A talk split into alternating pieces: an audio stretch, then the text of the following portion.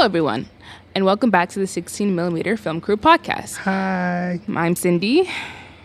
I'm Jermaine, aka the Lituation, because I'm devoting my nickname to the situation who got out of jail. And I'm Dale. Okay, um, you guys can listen to us on iTunes, Google Music, and Spotify at 16 millimeter Film Crew, and you can follow us on Twitter at 16 mil- millimeter Crew Podcast and on Instagram at 16 millimeter Crew. Yep, yep. Now we have something really exciting happening. Um, oh, okay. This was our ninth episode, not our tenth, but okay, cool.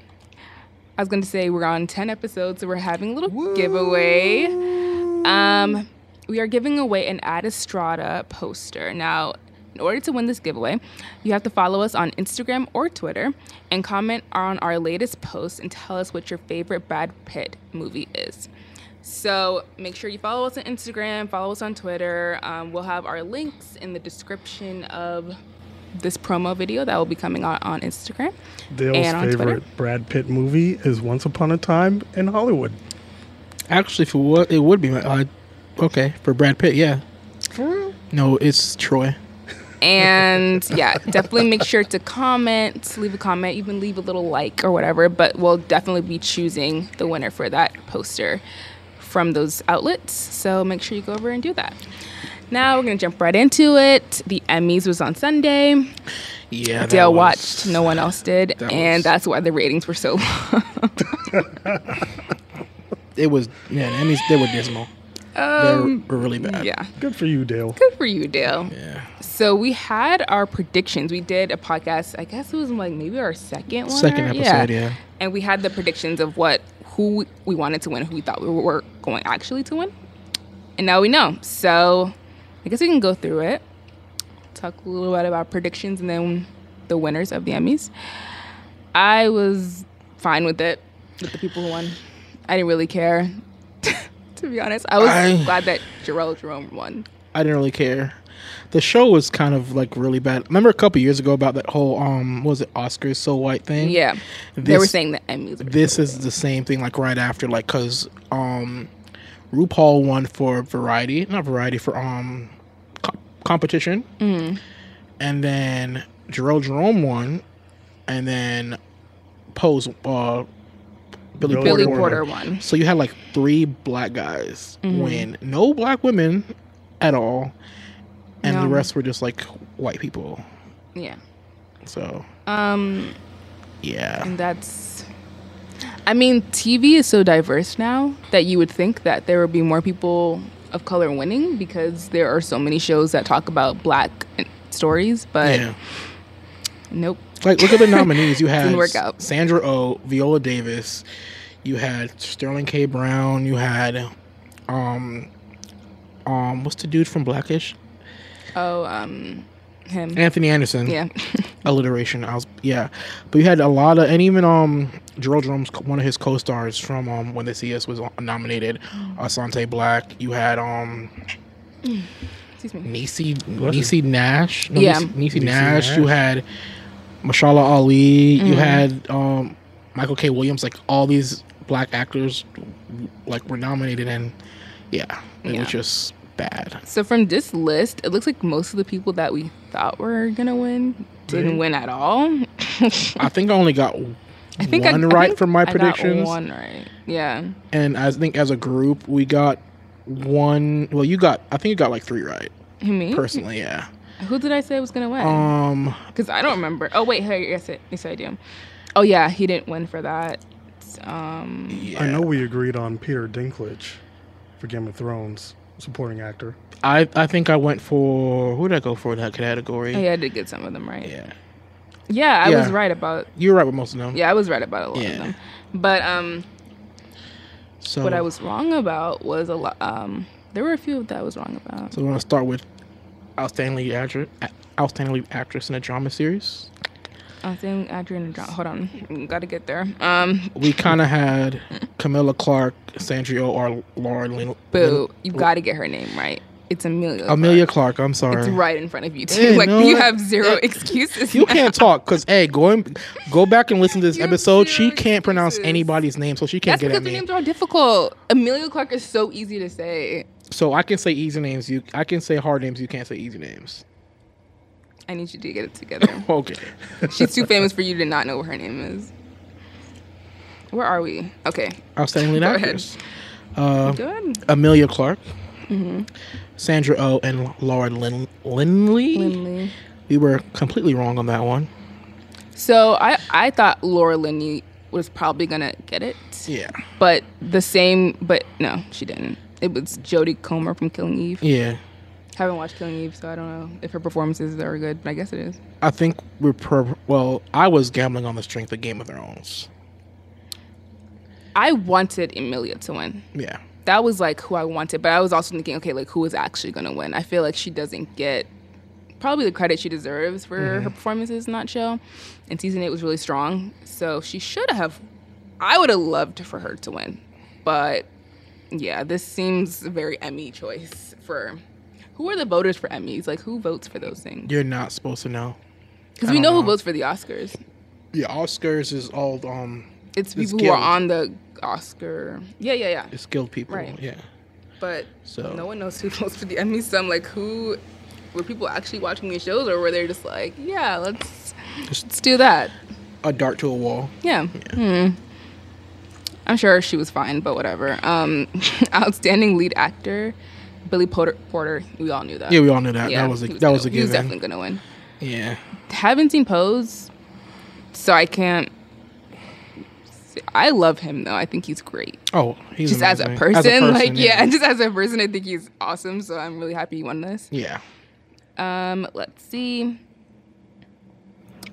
Outstanding supporting actress. Uh, it was just mostly Game of Thrones. and Yeah. None of them won. None of them won. None of them won. None of them won. Julie Wow. Gardner won. Now I watched Ozark a bit, so I know she's pretty good in that. It it's the shock that Game of Thrones just got swept in like every major category. Game of. Thrones barely won anything. They, I mean, everyone says they won the night because they won Best Drama, but I don't know. I just feel like that was kind of a legacy win. Like your show was really great. Your last season might have not been, but your show was. So yeah, Yeah, and I know we're skipping ahead, but if you watch that, um, the nominees for that, if you go and look at um who was nominated for that award, um, you had Better Call Saul, Bodyguard, Game of Thrones, Killing Eve, Ozark, Pose, Succession, and This Is Us. I think we all kind of figured Game of Thrones. We all agreed. We thought Killing Eve, Ozark, or Pose. One of those four was going to win. And when Game of Thrones won, if you saw um D and D when they went up, like they all went up, like you could literally see the the oh my gosh, like like the relief from winning. Because had they not won, it was not gonna look good for them at all. yeah, they didn't win any. Even in the technical stuff, they weren't. They weren't getting them. So hmm. Julie Gardner, yeah. I feel like she deserved it too. She did. Yeah. She did a great Cool. job in Ozark. yeah. I believe it. Okay, supporting actor. Um, none of us thought Peter. Well, I You guess it guys said, thought- but I mean, on this list, it, it was underlined, so I didn't know. Yeah, you guys, you guys, you guys picked Peter, Peter Dinklage. I kind of did. Um, my troll win was Nikolai Coster-Waldau, Mm. and my real one was Chris Sullivan. That wasn't gonna happen. That a- Nikolai was like, he's not gonna win. He said that in an interview before the Emmys even Yeah. came out. That's funny. but Um, yeah. Peter Dinklage, great actor. I feel like he did a great performance in season eight, and I feel like he's probably one of the best actors on that show. One Yeah. of the better ones. yeah, He's probably the best actor on the show. Him and Lita Headey are probably top two. Nikolai's really good too, as well. Well, to, up to this last season, but yeah, his work is more overseas than over here. yeah. Yeah, But Peter's he's, and I feel like he deserved it too. So I'm not like stressed He's a pretty solid actor. yeah. yeah, And most of the things that I see him in, he performs very well. Mm. yeah. So, yay. Outstanding lead actress in a comedy series. This is you once again. Me, Fleabag, yes. Yeah. Phoebe Waller Bridge is my girl, so I was actually very proud of her and her show. Mhm. Um, I haven't watched Fleabag, but I have watched the stuff that she's been in other like in other movies, and I've really liked her in that. And she's also really funny, like if you watch her interviews and stuff. She came. She left for like three. Oh, yeah, wins? she- like Caught the bag, okay? My girl, my sis took home mad awards, I think. Yeah. and they. They beat up Veep. Julia. That's the thing, I Julia thought- Louis Dreyfus has gone home. Like every single time she's been nominated, she's copped those awards. I thought she would win because based on the strength of her career Mm-hmm. and it being the um last season of Veep, I thought So it, she was like a, a lock. Oh, Veep got But snubbed. yeah, they did. They got snubbed, bro. Which is sad because it really is their last season. Like they don't get another opportunity to do this. I'm just glad Rachel Brosnahan didn't win because she always wins, and I'm I was tired of her. Yeah. I think that's the other one we thought. I'm Marlon sorry, no. I'm not here for that. No. Yeah. I heard Kristen Applegate did good in Dead to me. I didn't watch that. I didn't watch it. But- either. Mm. Lead actor Bill Hader in a comedy series. yeah. I would have loved Don Cheadle to win. Yeah, I really was- would have. That was my I bet. really would have. It was I had either him or Michael Douglas. Yeah, him or Michael Douglas. And but then The funny thing I'm after okay with Bill Hader. I'm fine. Yeah, I'm fine with it. But Bill um, Hader's impressed me like between this and between it chapter 2 as bad as the movie was he acted He, I heard he was the one of the best parts of it. yeah So the there funny was a part in it that I actually rewound a couple times because I couldn't believe that Bill Hader acted so well in it. yeah I was like, did he really just do that? So I went back and looked at it again. Like Yeah, yeah. the funny thing about this award was I think right after they had Don Cheadle presenting another award like announcing the winner that's so awkward. And him and Christian Hate Bale, and he he's like he's in character pissed that he didn't win. And I thought that was funny. And he's like, I've been nominated ten times and I ain't won yet. so yeah. Good for him. Put it out there. you put say it Kristen. Bell or Christian? I was like Kristen- Christian Bell Chris- got the Kristen- Emmys. Kristen Bell. I was like, when And was he Veronica? Mars, Kristen Bell, you know. Oh yeah, love her. Yeah. Okay, supporting actress in a comedy series, Alex Borstein in the Marvelous Girl. I don't watch the Marvelous and Miss Maisel, so I don't know nothing about that show. Yeah. I've seen her in other comedy things, Mm-hmm. but I didn't know her name until Sunday night. You know you never watched Mad TV? I didn't know her name. Oh. I saw her in other stuff, but like, and she seemed like so like nonchalant about the award. I don't know. I kind of hate that. Her speech wasn't nonchalant though. She went over and talked about how I think a lot of the speeches were almost kind of very political in a way. Which You giving think? it giving a given that's a given. That's a given. But she spoke about how her I think her grandmother Mm-hmm. was in like a Nazi tra- ca- concentration camp and they were in being in line to shoot them. And she said um her grandmother asked the officer what would happen if she, she stepped out of line. And the guard was like, I don't want to shoot you, and I'm not going to, but somebody else probably will. And her grandmother, like, stepped out of line, and she was like, Had my grandmother not stepped out of line, I wouldn't be here today. Wow. So, yeah. Okay, I take back about her being nonchalant.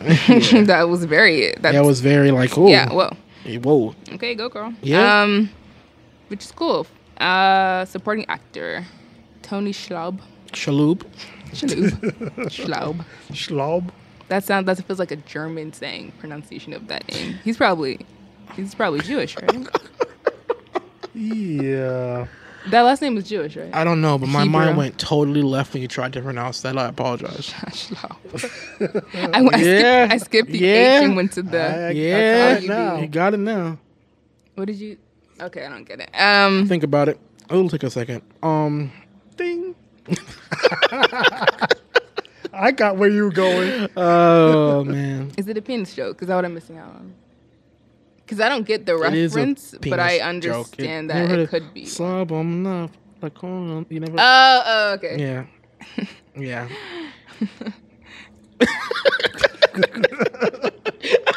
It's, uh, she lit. She lit the light. oh my gosh.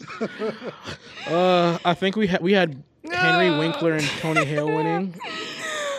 I would have loved Henry Winkler to win it. That was your Um, person. That was yeah, that was my vote. Yeah. But mm, Yo, Veep got hosed. yo, he really got bodied. Like they did not, they didn't win Anything. Mm-mm-mm. and that's a show that was very influential, especially in like, I guess our culture, our mainstream media culture. Like people were all talking about that. Yeah. So the fact that they didn't walk away with nothing is Nothing. crazy, son. So for outstanding lead actress in a limited series or movie, Michelle, Michelle Williams, Williams. won. Amy Which- Adams again. Yeah, your girl. walked away with nothing. You know, one day she is gonna just bag every single award, and This I'm is- just I'm waiting for This this. is her first what? Her first Emmy nomination though. Yeah, But she gets hoes and Oscars like every year. yeah, she's Yeah. so good. Like, I would have dedicated my award to Amy Adams had I won. Niecy Nash. Mm. It's okay.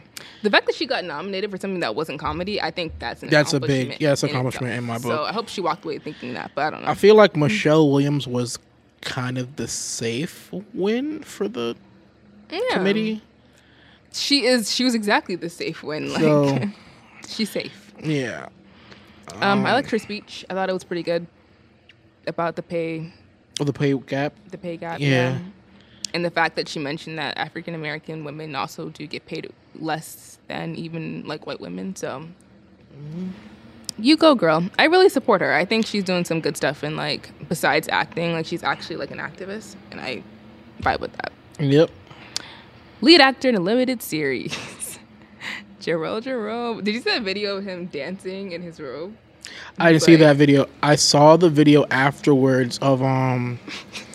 Remember um Dawson's Creek? Or you have you heard of Dawson's Creek? Mm-hmm. James Van Der Beek.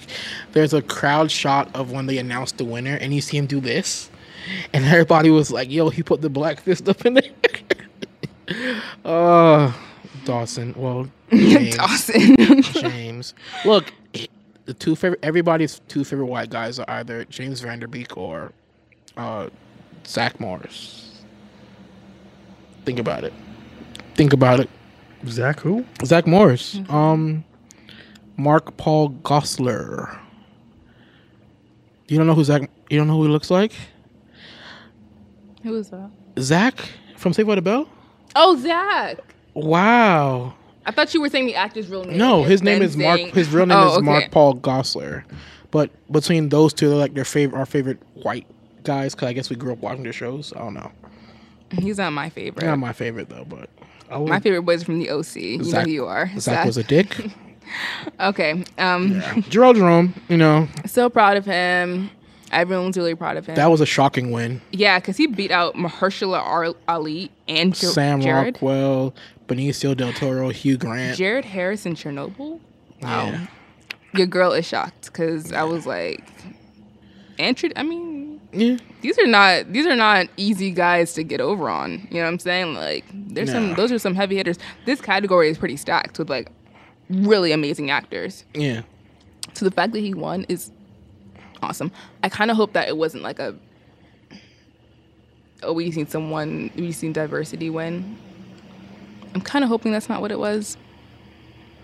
Um, I don't know. I would be it be a diversity side, win? Because you ought to have Benicio del Toro, Mahershala Ali, or him. So I don't know. Okay, so my person I thought was gonna win was Jared Harris for Chernobyl, Yeah. right? So I thought like if anyone was gonna get it, it would have been him. Mhm. Regardless, I'm glad that Jerome. won. I'm At the end of the day, I'm really happy We- that he won. when they see us, they got one. So Yes. that was the one win they got of the night, which people were shocked for as well. Yeah. So Moving on. moving forward. Supporting actress in a limited series, Patricia Arquette for the act. Um, yeah, she always wins stuff. she won last year, didn't she? Yeah, not for this, for something else. For lead actress or something like that. Yeah, one of those. One of those, yeah. and fine. Like I don't really. I think she's good. She's a really good actress in the things I've seen her in. But I don't know. She's just one of those people. I, It's like eh. I'm not affected by her in any She real made way. Well, I know she got attacked last year for making a weird speech. yeah, Um, she's one of those like really outspoken people who like who love saying like being that person, like that person to be bold and to be in your face. Like Yeah. she's, I think she thrives on that or whatever. She made a speech about her transgender sister dying. Yeah, So, yeah. Okay. Not that that's a negative, but Just that's what she made her speech out of. Um, but Ben Whishaw won Best Supporting Actor in a limited series. Yeah, he's good. Yeah, I like him. Um, Stellan Star- Skarsgård in Chernobyl, though. yeah. Uh, like I said, I've only seen one episode of Chernobyl, but from that episode, I thought Stellan was great. So, Yeah. but also Asante Blackk. Why did none of us predict anything for this? I think because at the Did we not time, know? I think at the time none of us had watched when they had seen Oh, us. we didn't watch when they see us. Yeah. Uh, we've all saw Chernobyl, and the only one at the time who had seen Escape from Denmark was um Jermaine, or he knew the story. I knew the story. So yeah, Okay. Um. so we just rolled with that one, Yes. and we kind of covered outstanding drama series early. Yeah. Er, I also heard that the competition wasn't that great for these, so it was kind of easy for Game of Thrones to win. I don't know if I truly believe that, but that's what I've heard from other people talking about this. yeah, Yep, and Fleabag won for outstanding comedy series, which is dope. Outstanding limited series, Chernobyl. Yeah, I think we all knew that. yeah. You had Vo- you had Fosse Verdon though. Uh, for comedy series, No limited series. limited series, I did have Fosse Verdon. Yeah. Yeah. Everyone said Chernobyl. And then Black Mirror Bandersnatch won for television movie. No, yeah, So, one thing I know is that Beyonce didn't win anything for her um, homecoming documentary, which is weird. James was, Corden won over her in one of those categories. Was it James Corden? That's what I saw. She won. It was for what best musical direction. I know Yeah. she didn't win for that. Yeah, she didn't win for that at all. Which And if you've seen Homecoming, like you'll know that. I feel like d- despite like if you whatever your feelings are on Beyonce, just the actual look of the documentary itself was so good that I feel like you couldn't yeah, sounded great too. and it sounded great too. So I don't know, but the BeyHive was not pleased. I know that of course not. they were not pleased. about BeyHive. that. They're never satisfied. Nope. Yeah. Okay. Are you still looking something up? Oh no. Whenever. So we have some weekend box office debuts. Yep. Um, with Downton Abbey coming out on top this Yeah. weekend. Now I watched Downton Abbey. I didn't know why they were making a movie about it. It seemed unnecessary, and I'll, the only reason I'll say that is because they'll usually have like an hour or so up like Christmas episodes that they'll do at the end of each season, or they'll come out with like a Christmas episode special. So for them to actually make a whole movie about it, it didn't make sense when I feel like they could have just done, mm-hmm. and everyone would have still watched it. So that's why I was confused on why there was a movie. But there's a movie, and I won't watch it because I don't know. I feel like Downton Abbey's appeal lost its grip a couple of years ago, so I'm not really well for me. Yeah. Like it made what 13.8 million Friday it opened, and It another made- 2.1 million on Thursdays. 31 million. 31. Yeah. No, so- 13.8 yeah, million Friday. Yeah. So projected for that weekend, it was about 31, Hmm. which, you know, it's kind of the best opening for in recent years for TV to movie adaptations outside of Mission good. Impossible and Star Trek. yeah. So, but- And so- then Rambo Last Blood. yeah, that came out of nowhere. I thought it wasn't going to do that good, but apparently, it's you know kind of opening weekend. It was kind of vying with Ad Astra, which is surprising. Yeah, you, you wouldn't know. think. it wouldn't. You know, You wouldn't think, but Yeah. I don't know. I guess it had a Rambo has a really huge cult following, so yeah. does. I everyone was wants to go see watching. Creed, and my dad's like, "Oh, I don't watch movies, but Rambo. I like that Rambo. that And Rambo guy. that Rambo guy." that Rambo guy. and uh, he's foreign, funny. so when he came here in America, that was one of the first movies that he watched. Yeah. So there's definitely a following, especially when you say it's Rambo's Last Blood. You're like, what is Sylvester Stallone up to now? Mm-hmm. But did the movie need to be made though? Nope. They really didn't. Well, don't tell that to Sylvester Stallone. He believed it did, so he did it. Um, and then Ad Astra, Astra. I want to say Ad Estrada so Ad bad. Astra. Ad Ad Astra. Estrada. That's what I'm calling it. Ad Estrada. Okay. It sounds like food. Doesn't it? Carlos Estrada. You know, but hey. Um.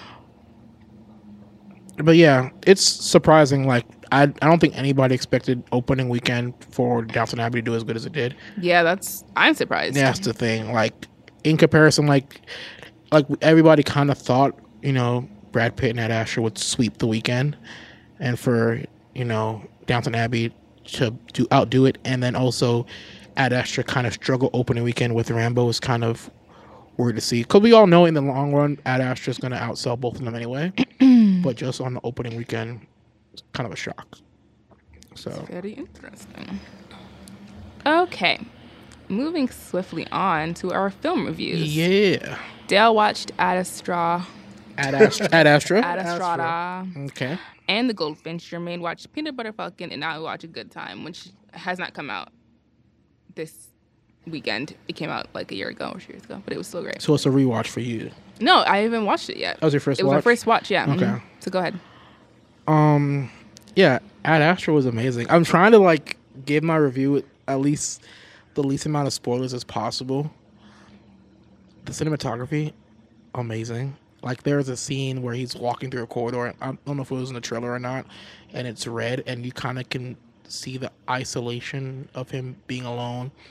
There are a lot of scenes because there are a lot of internal monologues from Brad Pitt in the movie, and there are some scenes where the vocals of the other people aren't saying anything, but and he's telling you how they're emoting. Oh, this person's sad or whatever, but it works. Like you don't think internal monologues work in a movie, but it does work in this movie.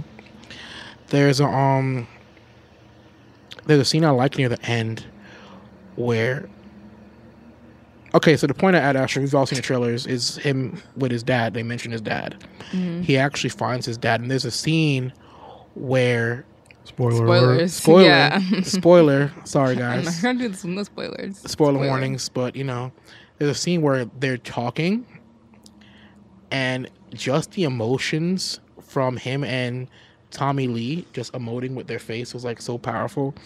Like to me, the best description for this movie would be if Moonlight was about that his upbringing, and Interstellar was about um uh what's his name again?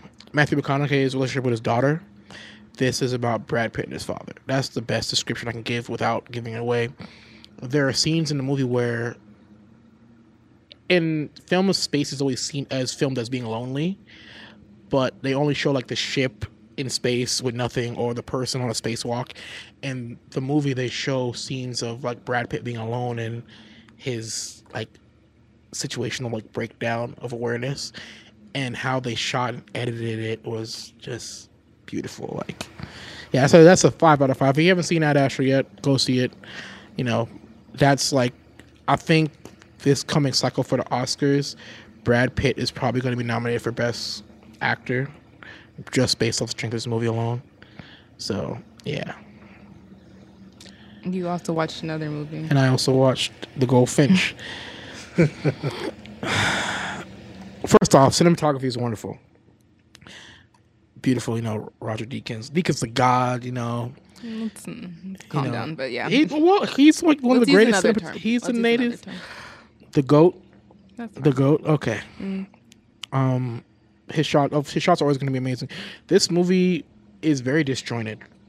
Um, I think in my first viewing, I kind of said it feels like um a bit of um, dang, I forgot. I think it was Six Degrees Separation, and I think Thomas Crown Affair, and one other movie I forgot.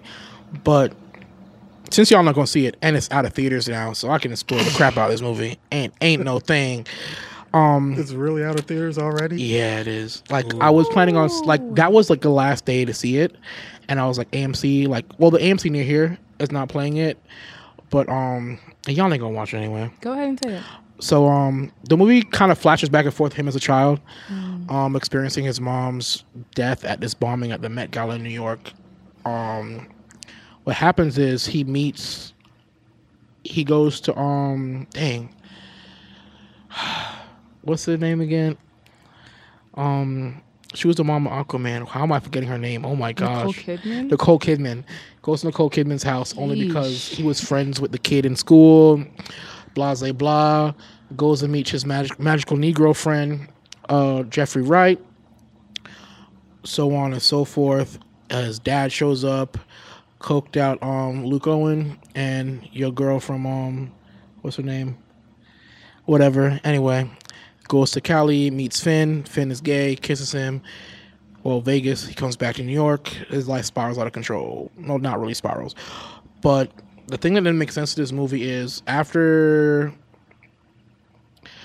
like, watching the movie, I understand why he wanted to go to Nicole Kidman. Because if you flash further along in the movie near the end, they actually show him interacting with his mom the day before she died.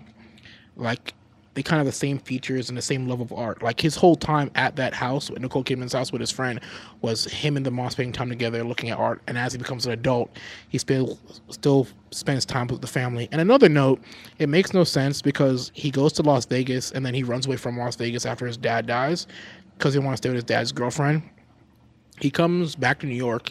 He goes right to Jeffrey Wright's house, forgets the people he was living with for like those couple weeks, and doesn't run into them again until he finds his friend's brother, who's like, "Oh yeah, your friend's dead," and then from there rekindles rekindles relationship with the mom and the whole family. It's really stupid, but yeah, I don't got time to go over because I'm a really bash this movie, and for sake of time, I'm not gonna do it. But yeah, I feel like a few p- key plot points they could have done it better. Like near the end, it feels kind of rushed because he meets Finn's character again, Boris, out of random.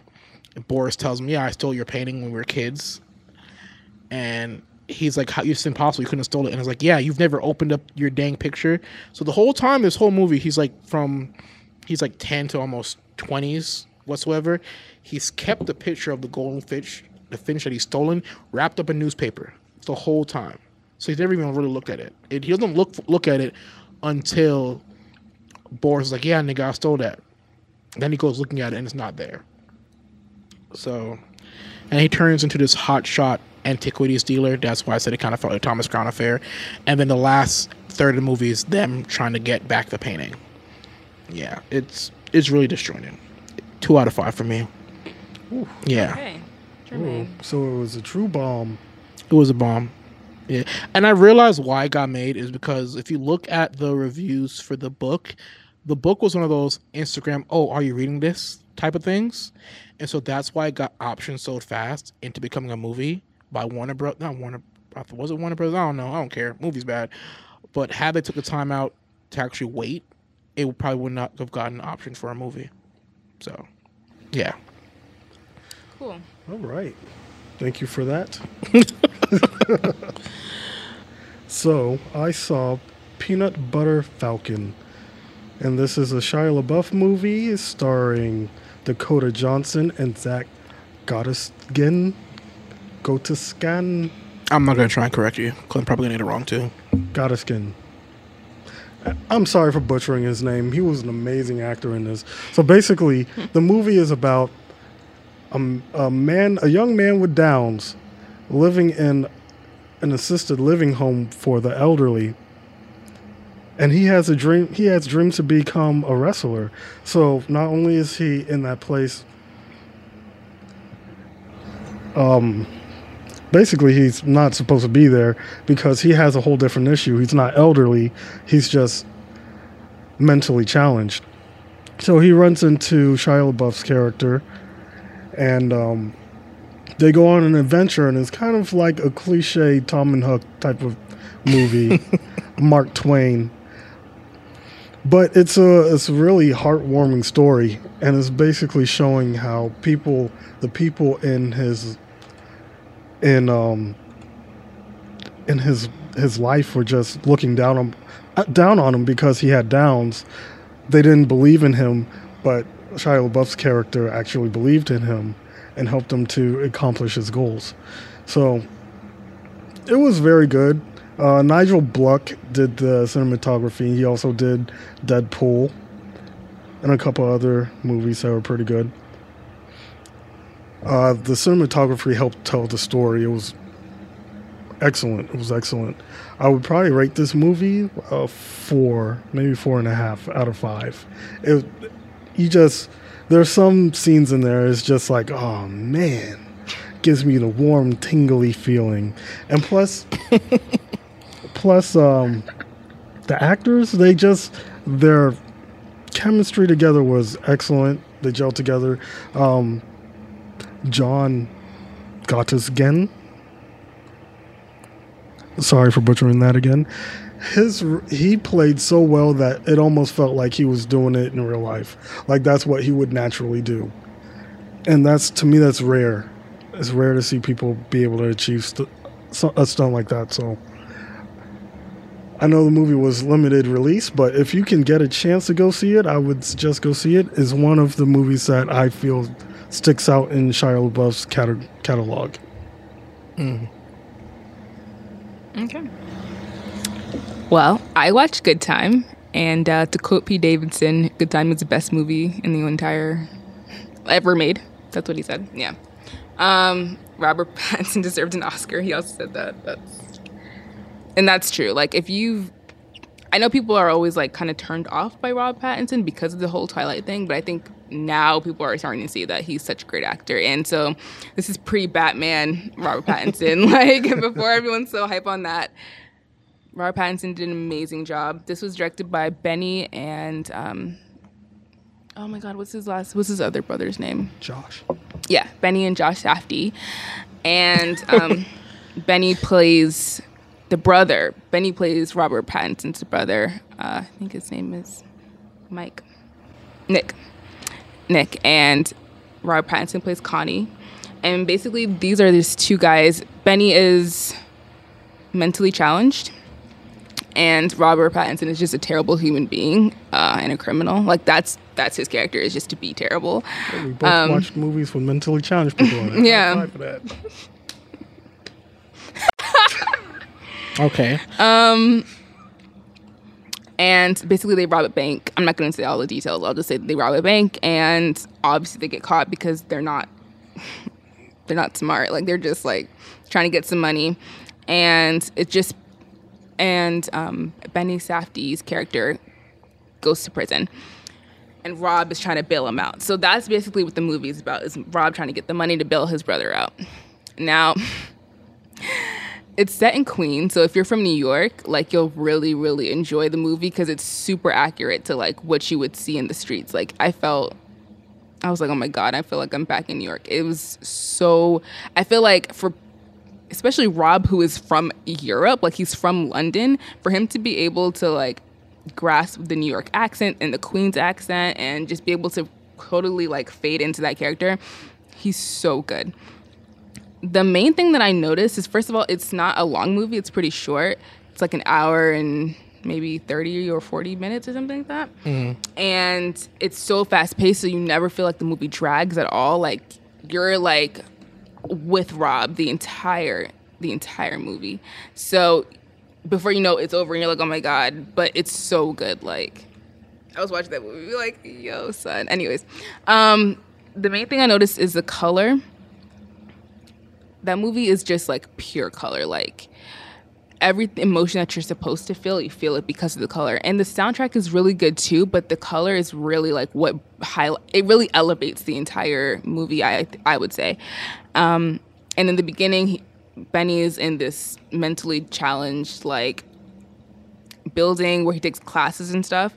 And if you just see the contrast between him, the building, and Rob at night trying to accomplish like trying to get his goal and trying to get the money for the bail, it's completely different. And I think they're trying to show you that like being in society and trying to get things together and trying to get your life together is boring, but trying to do something that's different and living on the outskirts of life and whatever is exciting and it's fast paced. And that's kind of what they captured.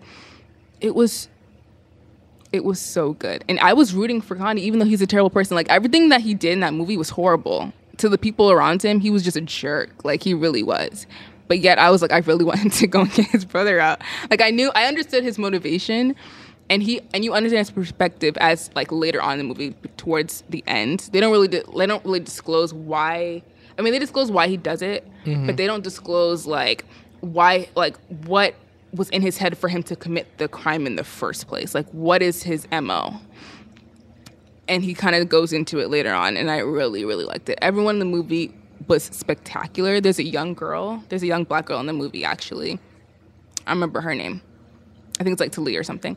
She was fantastic. I think she was like 15 years old. She was great. So go watch it. It's so uh, it's so good. Why did not why didn't Rob not get an Oscar for that? Don't know. I'm just running through these guys' careers because I was I was looking at their filmography before after seeing the Uncut Gems trailer that came out this week, and I was like, yo, they've like cleaned house at like Tribeca and Cannes and like They're good. they're amazing and like They're really and, good. yeah. And they're super indie. Like I didn't even know about them for Yeah. real for real until I heard about this film.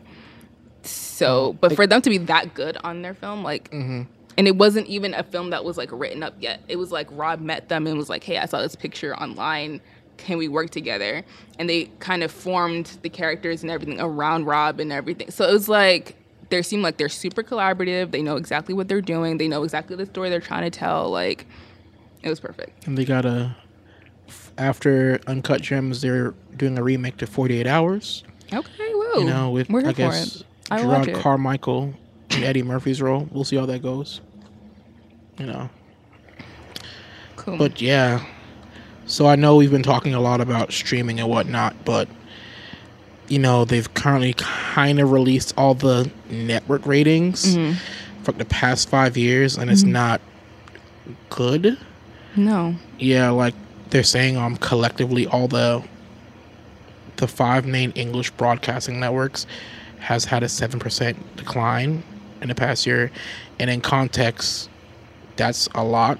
Like from the average what to 24.6 million and they're down from and they're down like 26.6 so it's, a lot. And it's same even with the demographic of 18 to 50 years old it's fi- falling by almost 12% a year almost. So yeah. But they're kind of hoping and praying that because there's no olympics that that wouldn't matter but olympics is on what every four years or so but you still have super bowl you still have nba finals and all that stuff. So they're kind of concerned. Like the only one who's was safe is fox because they got football still. And they have like the masked singer and i think american idol and stuff. But yeah it's not looking too good. Yeah. and they they were saying um that their prime time viewers has dropped like 20% since 2014-15 and it's dropping off like 35% between that age group in prime time. So and they're also saying that it's something more than just the those um streaming services because um they said approximately the people average about it declined from um 2.7 to not 2 not 2.7 um 9 97.8 million to 93.5 in a drop and they're they're hoping and praying it's not just based on Sling and Hulu's live TV package so yeah it's not a good look and they're saying it's not just because people are watching Netflix and Amazon so this trend of everybody hopping on that you know streaming platform bandwagon is going to continue you know so Yep. hey I mean, it makes sense. My household was a victim of that. We went from cable to streaming Mhm. just because prices were fair exactly yeah exactly. You're paying what a hundred and something dollars for the HBO package and and all of the local networks and some networks that you don't even really watch. And then you downsize to like a streaming platform where you can find every almost everything Yeah. um, for like 10 bucks a month to 50 bucks a month. Yeah. So you go, That's go like ahead. a 50% price cut. yeah so I remember when my family used to watch American Idol every single I forgot when it came out on maybe on Wednesday nights or thir- one of those nights. mm-hmm. Like and it was an event in our family. Like we would all come together, sit down and watch American Idol and stuff like that. And now it's like, "Oh, did you see Stranger Things?" Oh, make sure you catch up so I can talk to you about it later. Yeah. Like that's kind of how the conversations changed. Like I feel like cable TV brought people together in in a way that like like proximity wise, right?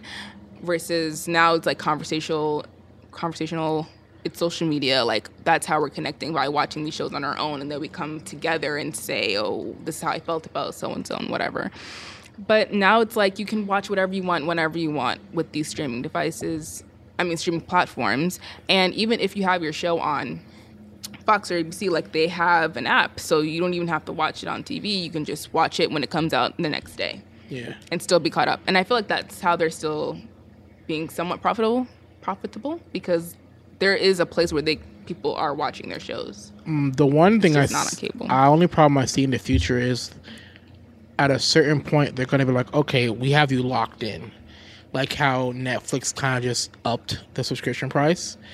I feel like that's gonna happen, where the subscription prices go back up till it doesn't make a difference. Almost, you know, you're fine with being five dollars now, but two years, five years down the road, you know, Disney Plus might cost you like twenty five or whatever, you know. And that's, That's- where we say, nope, Yeah. we cut it off.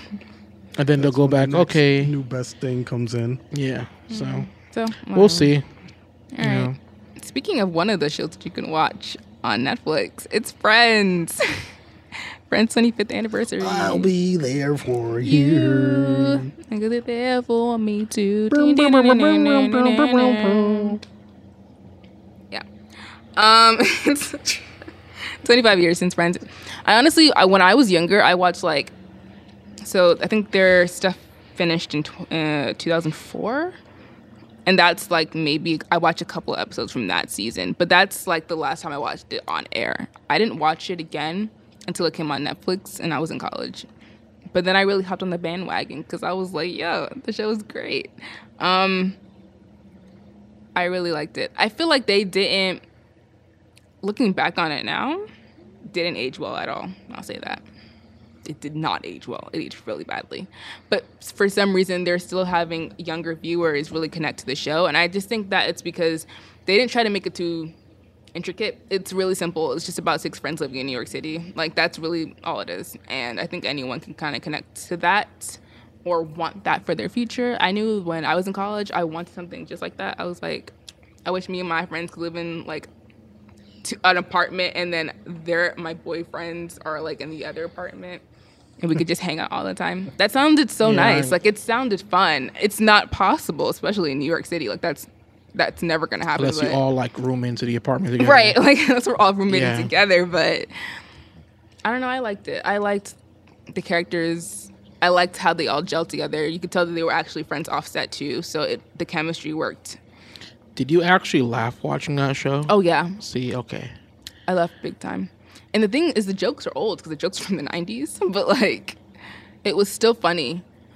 And it wasn't the words with that. It wasn't what they were saying. It was the character. Um, yeah, it was their characters. Like their characters, you got familiar with over a couple seasons, so you knew that Ross was gonna be like, "Oh, come on!" Like he's gonna be whiny and kind of annoying. Ross is my least favorite character, but um, and you know Chandler was gonna be like, "Could this be any more funny?" Like that. Like you already knew what you were gonna get. So whenever they did something, it was funny because you were like, "Oh yeah, that's so Chandler." Like that's so Monica. like you felt like you knew them, which I liked. I liked the in, the inclusiveness of it on that level. Like you felt like, "Hey, those could be my friends," in some way, shape, or form. So, for the people who haven't seen Friends, what season would you suggest them start out on?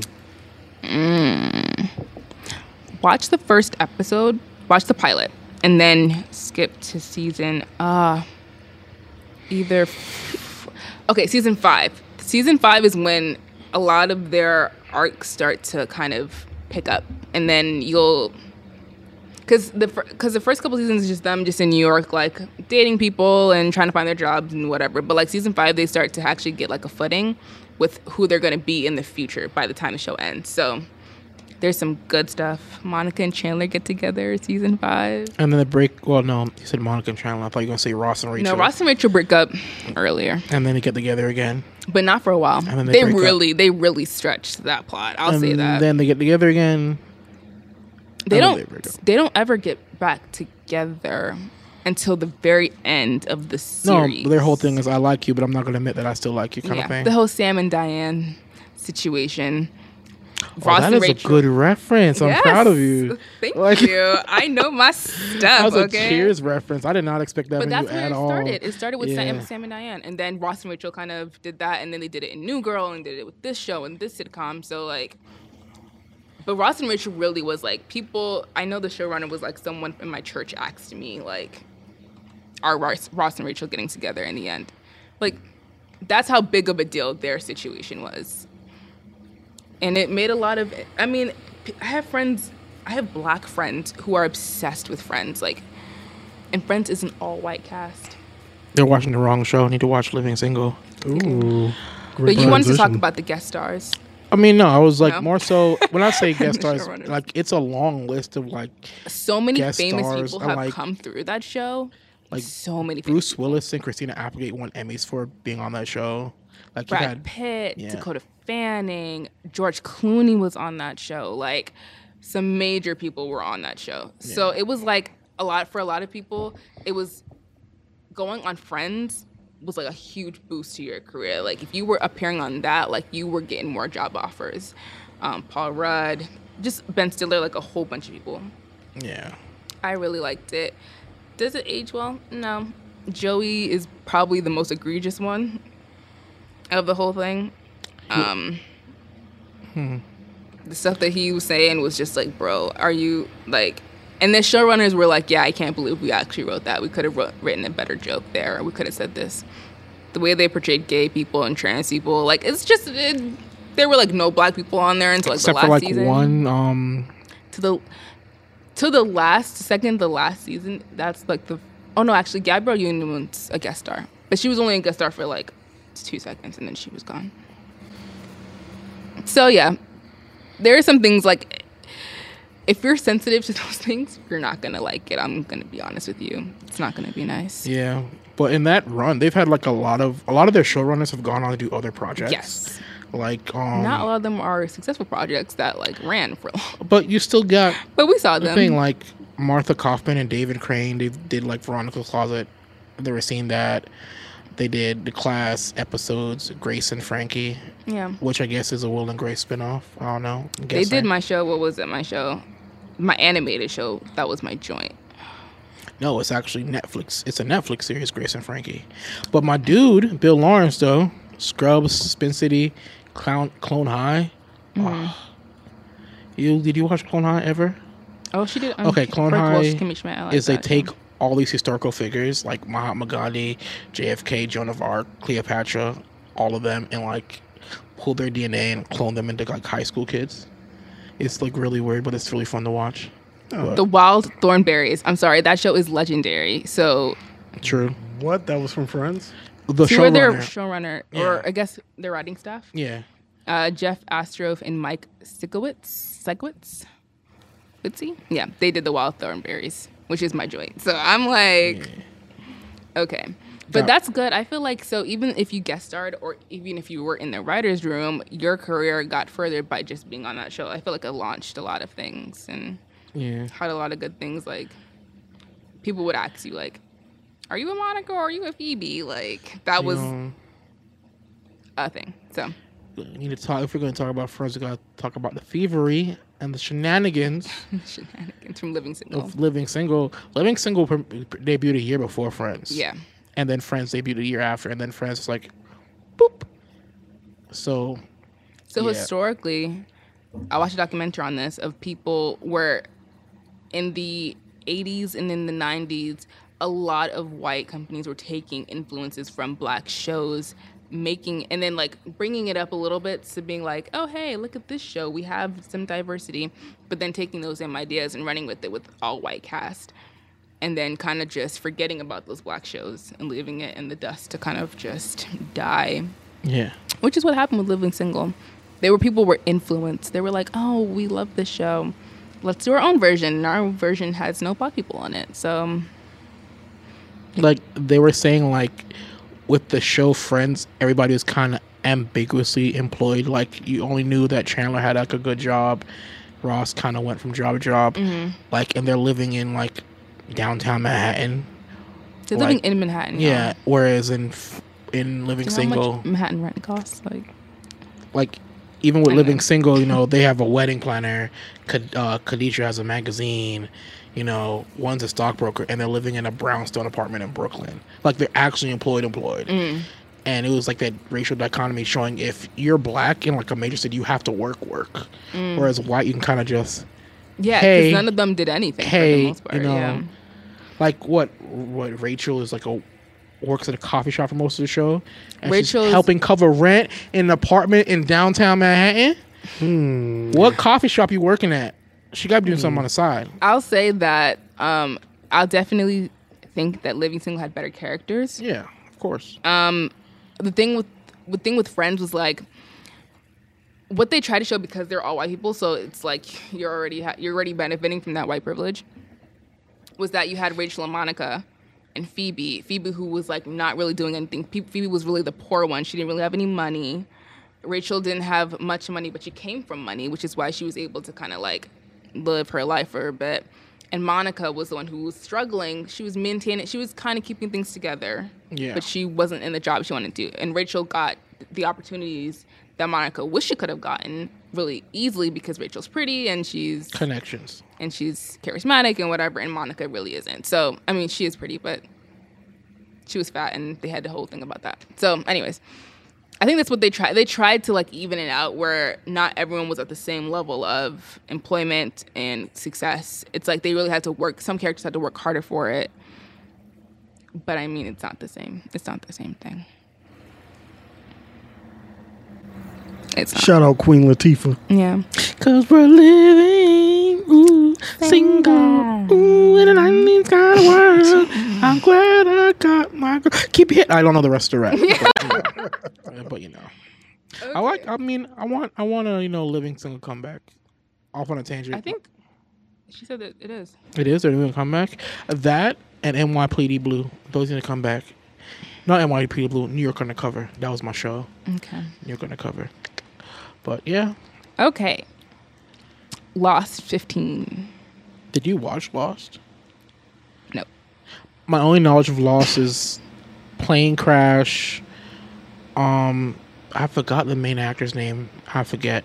Everyone loved. I remember growing up hearing about the show the way that I guess kids our age grew up hearing about Game of Thrones. Like everyone was talking about Lost all the time. Like it was it was one of those shows. And I think it kind of snowballs other shows kind of like that where it's kind of sci-fi kind of mm, It it's what gave um put J.J. Abrams on that bigger platform. Mm-hmm. So I heard it was good. I heard it was terrible at the end. I don't know. I think it had the same Game of Thrones problems. Like at Yeah. the end, it just kind of went left. So you really can't keep a show running that long if you don't have a plan. I'll say that. yeah, For all of you want to be showrunners in the future, plan your stuff out. Have an ending in mind. have an ending in mind. Yeah, There you go. All right, cool. Um, but yeah, these shows ending are making me feel old. really. Like, geez, I lived through all of this. Like, it, it feels like, like You it was came out just You yesterday. didn't watch Friends when it was out, out though. No, So yeah, but I mean, just like Game of Thrones, and I remember Lost being like a phenomenon, and that was 15 years ago. So, just makes me feel old. Anyway, So, didn't Marvel, Disney? mm, I read this article and laughed. Which one? The first one. The, they're concerned with Captain. Yeah, about Cap. About I her. literally laughed. My thing, the rumor doesn't make sense because it's like, hey, because Spider Man's not here, we don't trust you anymore to be our lead. like, doesn't what does that understand. mean? Like, and the funny thing is, another rumor out is out. Okay, backtrack. This is about Brie Larson and Captain Marvel. Apparently, the story is Disney and Marvel are losing confidence in her, be- more so because of the loss that of Sony of Spider Man to Sony, which they're unsure of her being the face of the MCU going forward. I didn't even know she was the face of the MCU going forward. I didn't even know that was a plan. Didn't know. I didn't even hear about that. Well, I guess that whole Sony thing didn't happen until just recently. But Yeah. I'm. I mean, listen, listen. Captain Marvel was not a great movie, and Brie Larson isn't. She's not a she's not a Robert Downey Jr. You know she doesn't have that thing that make that she doesn't have that magnetism that like draws you in and makes you excited about what's coming up next. Like That charisma. that she doesn't have the charisma. And I think Scarlett Johansson probably does a better job at that. Like if we're just talking about women, not even men. And that's kind of, but I like if you see, like I mean, Happy you said it, not me. I can say it because I'm a You woman. can say it. You know. um, they didn't bring up her movies at all or any prospect of her films at all at um, The um D twenty three. D23. Yeah. she wasn't in phase four i'm okay with that like i'm not i wasn't ex- i don't think anyone left the theater of watching captain marvel and was like yes i can't wait to see the next one like i don't think anyone had that feeling i think we were like oh okay cool I mean, going off the strength of um, because he who did he, who does he name drop in Homecoming? He, he name drops Captain Marvel, Thor, and somebody else, which you figure going because he name dropped them in Far From Home, and he's the tail end of their Phase Three going into Phase Four. Spider Man, Captain Marvel, Thor, blah blah blah would be your big, not if this is your franchise, and they're still kind of leading on Thor because Thor is now getting a fourth movie, but you know. And I guess without Spider Man, there is that linchpin. They're kind of hesitant. So and i guess they need a new face because robert's gone wink wink and so is Tom Holland, tom which holland who they're banking so on from is chris evans so it's like okay who's gonna be next i thought it would be black panther comic book wise, you Maybe would think Chris it would be. Pratt for Star Lord. Yeah. maybe, but like, and if they want a woman to do it, that's fine. I think they're coming out with something that's involving a woman as the lead actress. It seemed pretty like when they came out with their movies for for Phase Four, like it was pretty female. I mean, it was more the TV stuff. They don't, I don't think they announced the movie at all. oh no, that's four. the Asian character. Sorry, not the same. Not he's getting his first movie. Uh, Quan Chi. yeah, Yeah. And then, you know, apparently snowballing out of that, that they didn't really announce um Captain Marvel 2 and it still has no writer, no director, nor Nope. release date, nor production announcement. And it snowballed into other movies like apparently Ant Man 3 might be canceled. which I'm fine with.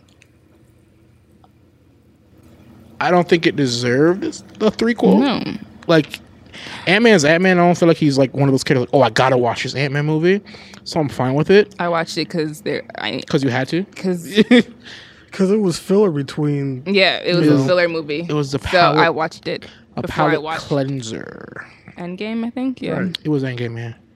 But Um, it's not. I feel like Ant Man is a good side character. Like if you have him in an Avengers movie, you're straight.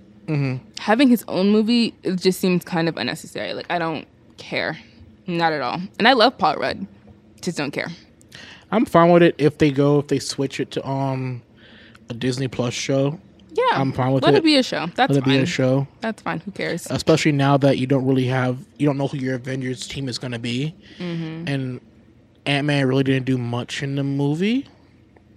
He was more like, "Hey guys, we can do this." he yeah. was the Do this. Which he is was weird. eighth comedic like relief. you have a guy who can go like 20 stories tall and stomp through everybody. Like there should have been more shots in the battlefield scene of like him in the background just mowing things down or even grabbing the ship out of the sky and crushing it. Like, yeah, no. So we'll see. Hopefully, Hmm. but it we gets to knew Disney that Plus. Avengers assemble. Like when he whispers it at the end. Woo! Still get chills. Who? Chris Evans. Chris Evans. Oh, everybody's waiting for that. Like Avengers. grabbed the hammer and he was, and then he whispered the assembly. That's the that's the thing. He whispered it at the end, and then so I was like, oh my god, yes, He whispered it. yeah. I don't think he whispered it. I think He the was like roar. Avengers assemble, and I was like, oh my god, it's going down, and it did. like I, I don't know. Like it was funny watching the movie, the roar of the crowd and the roar of like the actors like in sync in that moment. It was beautiful. Watching that with the audience is perfect. Yeah. Yeah.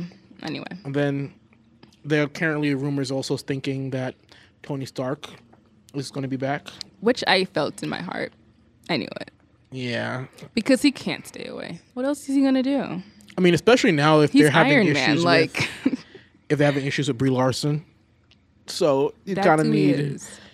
pa- it, I saw that it would people were saying it would cheapen the fact that he died, and they made such a huge deal about it in Spider-Man: Far From Home. So I mean, mm, but honestly, like So apparently, apparently the thing was He's he was Man. shooting scenes for um. He sh- appears in Black Widow, which right, take place which makes sense because she was in his. which take place in um after Civil War and before Infinity War, so it kind of does make sense. But I don't know if they're gonna bring him back in its entirety, and if they do, they got to figure out how. Now they don't have Spider Man. Hmm. you, you thought she was gonna light it up. No. Oh. Yeah. So, interesting. Yeah. We'll see. Always looking for a lituation. A lituation. Let's see if these questions give you a lituation uh, or are a lituation. Question one. Mm-hmm. If you were stuck on a desert island with only one show to binge, which show would it be? My answer is a little bit of a nerd answer.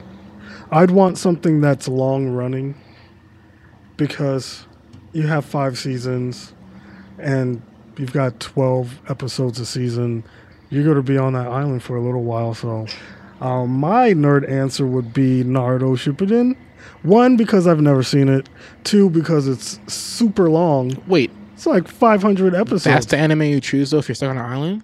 I've never seen it Why don't you choose Detective Conan? It's got like a thousand plus episodes. because I've never heard of Detective Conan. Hey, Well, there that's you a fair point. Detective Conan. um, you, what would you watch? The Office, obviously. That's nine episodes, 20 something episodes. I mean, that's nine seasons, 20 something episodes in each season. Always makes me laugh no matter what. I'll be content. Even the last season. Oh, yeah. The last season is funny. Okay. I think people knock it because they knock the- the last couple of ones because obviously Steve Carell is in there. Mm-hmm. But that joint is so funny. Like, it's weird, but it's so funny. Crying at some of those episodes. I don't know. What would I watch? Probably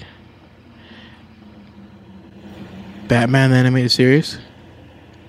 I don't know. It's all, it's one of those things on my on my rewatch list for some reason. So I think I'd I don't think watch that, that. series lasted very long, did it? I'm not sure. A couple years. Hey, I'd have fun though. Okay. So, then that's all. that's all that matters. That's all that matters. Okay. And then we end up like um what's it called?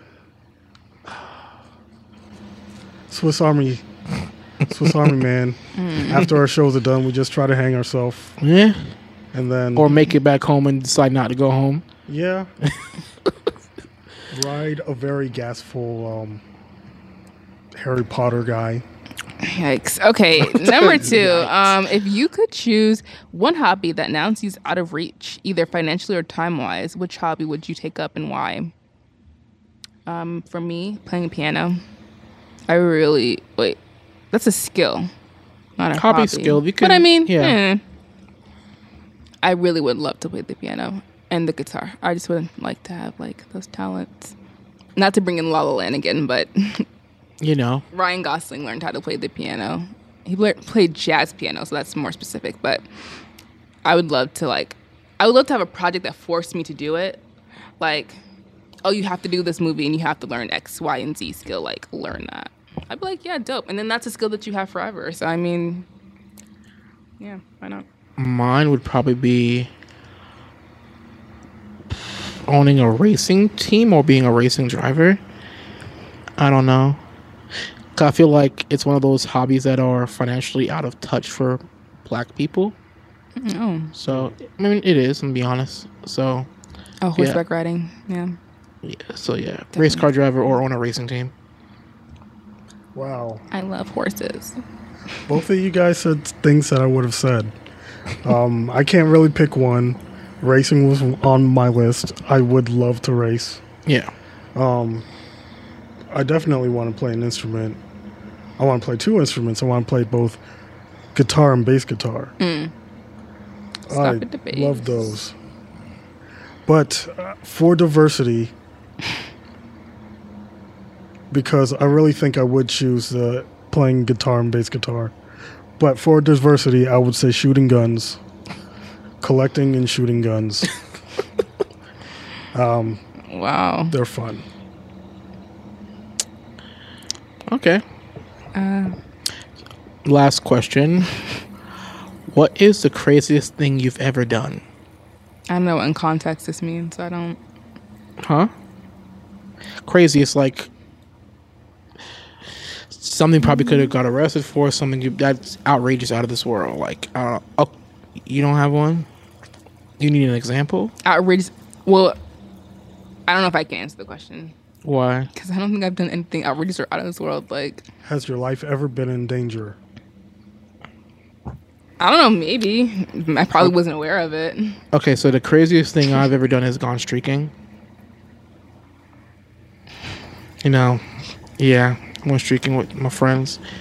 So yeah, that's the craziest thing I've done. Where did you streak to? Um, this is in Huntsville. We were at Monte Sano one night drinking and stuff, and someone was like, "Yeah, let's go streaking." I was like, "Yeah, let's just go streaking," and we went streaking at Monte Sano. Good times. I think that's all the details that we need on that. That's it. Yeah, That's I think that's it. it. so. I had a party on a weeknight. on a weeknight. Is that crazy? I hopped the uh, turnstile with the cops right there. I remember that. I mean, it's a And he stopped me and was like, Why did you just do that? And I was like, You know, honestly, I don't have a good answer for you. I just felt like doing it. And I didn't have any more money on my card. I think that was the thing. It was like, That's every day a martyr for me. I'm tapping that empty thing. and I'm crawling you behind just have somebody. the turnstile. The cops were right there. That was what made it stupid. Like, I feel like everyone does it all the time, but you don't do it with the cops right there. They're not watching anyway. I didn't care. yeah, Jermaine. Mm. So, I think the craziest thing I did was jump into the deep end of a swimming pool knowing that I couldn't swim. Okay. Mm-hmm. How'd that work out? I learned how to swim so fast. You had to. You had I, to like. I had to. Um, you, I learned how to swim. You do that little that little drop to the bottom. You try and jump back up. To make right? it. It was like, ooh, my, my legs aren't touching the bottom. Oh. I got to figure this out real quick. You get And then I got to, when I come up, it better not look like a punk. My boy's watching me. did that. Uh, you okay? We were talking about playing Sonic earlier. You know the water levels. That little timer go off and hit a little. yep. yep. Uh, oh man. Okay, weekend recommendations. Oh, go ahead. I recommend music documentaries on Netflix. I watched James Brown with my sister, and it was cool seeing that David Bowie's dance move came from James Brown. Which James Brown Which- documentary? James, Which dance move? it's a weird leg thing. The little shimmy he does. Yeah, that little shimmy thing. Okay. Okay. And there, in the in the documentary, I wish I knew the name of mm-hmm. because my sister chose it. Mm-hmm. I was like, I don't want to watch this. Then I watched it. I'm like, oh, it was good. So they show James Brown doing it, and then they have a clip clip of Mick Jagger doing it right afterwards, and it's just, it was sad. It was sad, but you just knew where it came from. It's kind of like Friends and Living Single. Stealing from black talent. Yep. Yep. But mm, you want to go first, or No. okay? Um, I'm kind of on a whole cooking show, cooking movie binge. Like I rewatched Chef with Jon Favreau, wonderful movie, and then from there I've been watching like his show from of this season. I've been watching Great American Bake Off. I've been watching a lot of cooking shows. Like I want to go make like falafel this weekend just because of that. Like, yeah. So Okay, I have a bunch. okay. So the first thing I watched was um, Hello Privilege. It's me, Chelsea Handler. So that's Chelsea Handler's documentary on white privilege. It was excellent. Um, I think. Oh yeah, love documentaries. Watch documentaries. They're the best. the fact that a white person uh, just acknowledged that white privilege is a, a thing and wanted to understand that whole stuff that they don't think is related to them, but actually is related to them, um, was really really good. Um, you were never really here, which is Joaquin Phoenix.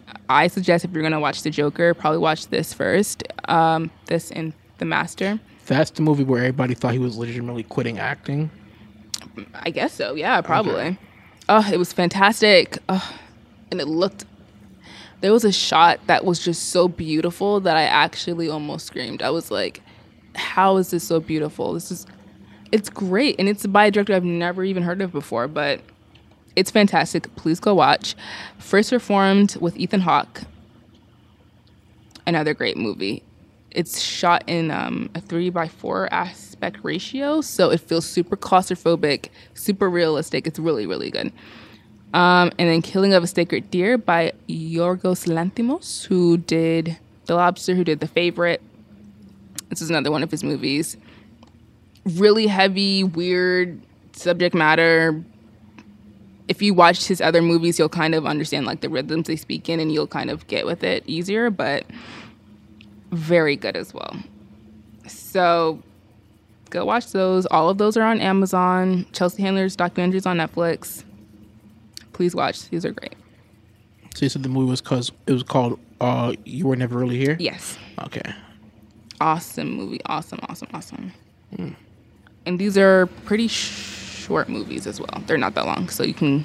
I watched them all today, so you can rip through those joints. Hey. All right. Well, that's all from us. Did you want to mention I mean, no, you want to, you know, repeat the giveaway if you want. Yes. Yeah. Well, I mean, I was asking about this specifically, but no, we could okay. we could do whatever. It was just there. So yes, thank you for listening to our podcast, episode ten. We are on a roll, guys. Again, follow us on our Instagram and our Twitter, um, and we're having our giveaway. So just follow us on Instagram or Twitter and then comment on our latest post and tell us which your favorite Brad Pitt movie is. And you can be entered to win the giveaway of the Ad Astra. Ad Astra? Ad Astra. Astra. Okay. Poster giveaway. I'll get it right one of these days. One of these days. One of these days. So this is Dale. This is Cindy. This is Jermaine. AKA the Lituation. Hope you guys have a lit weekend. All right. Bye. Bye.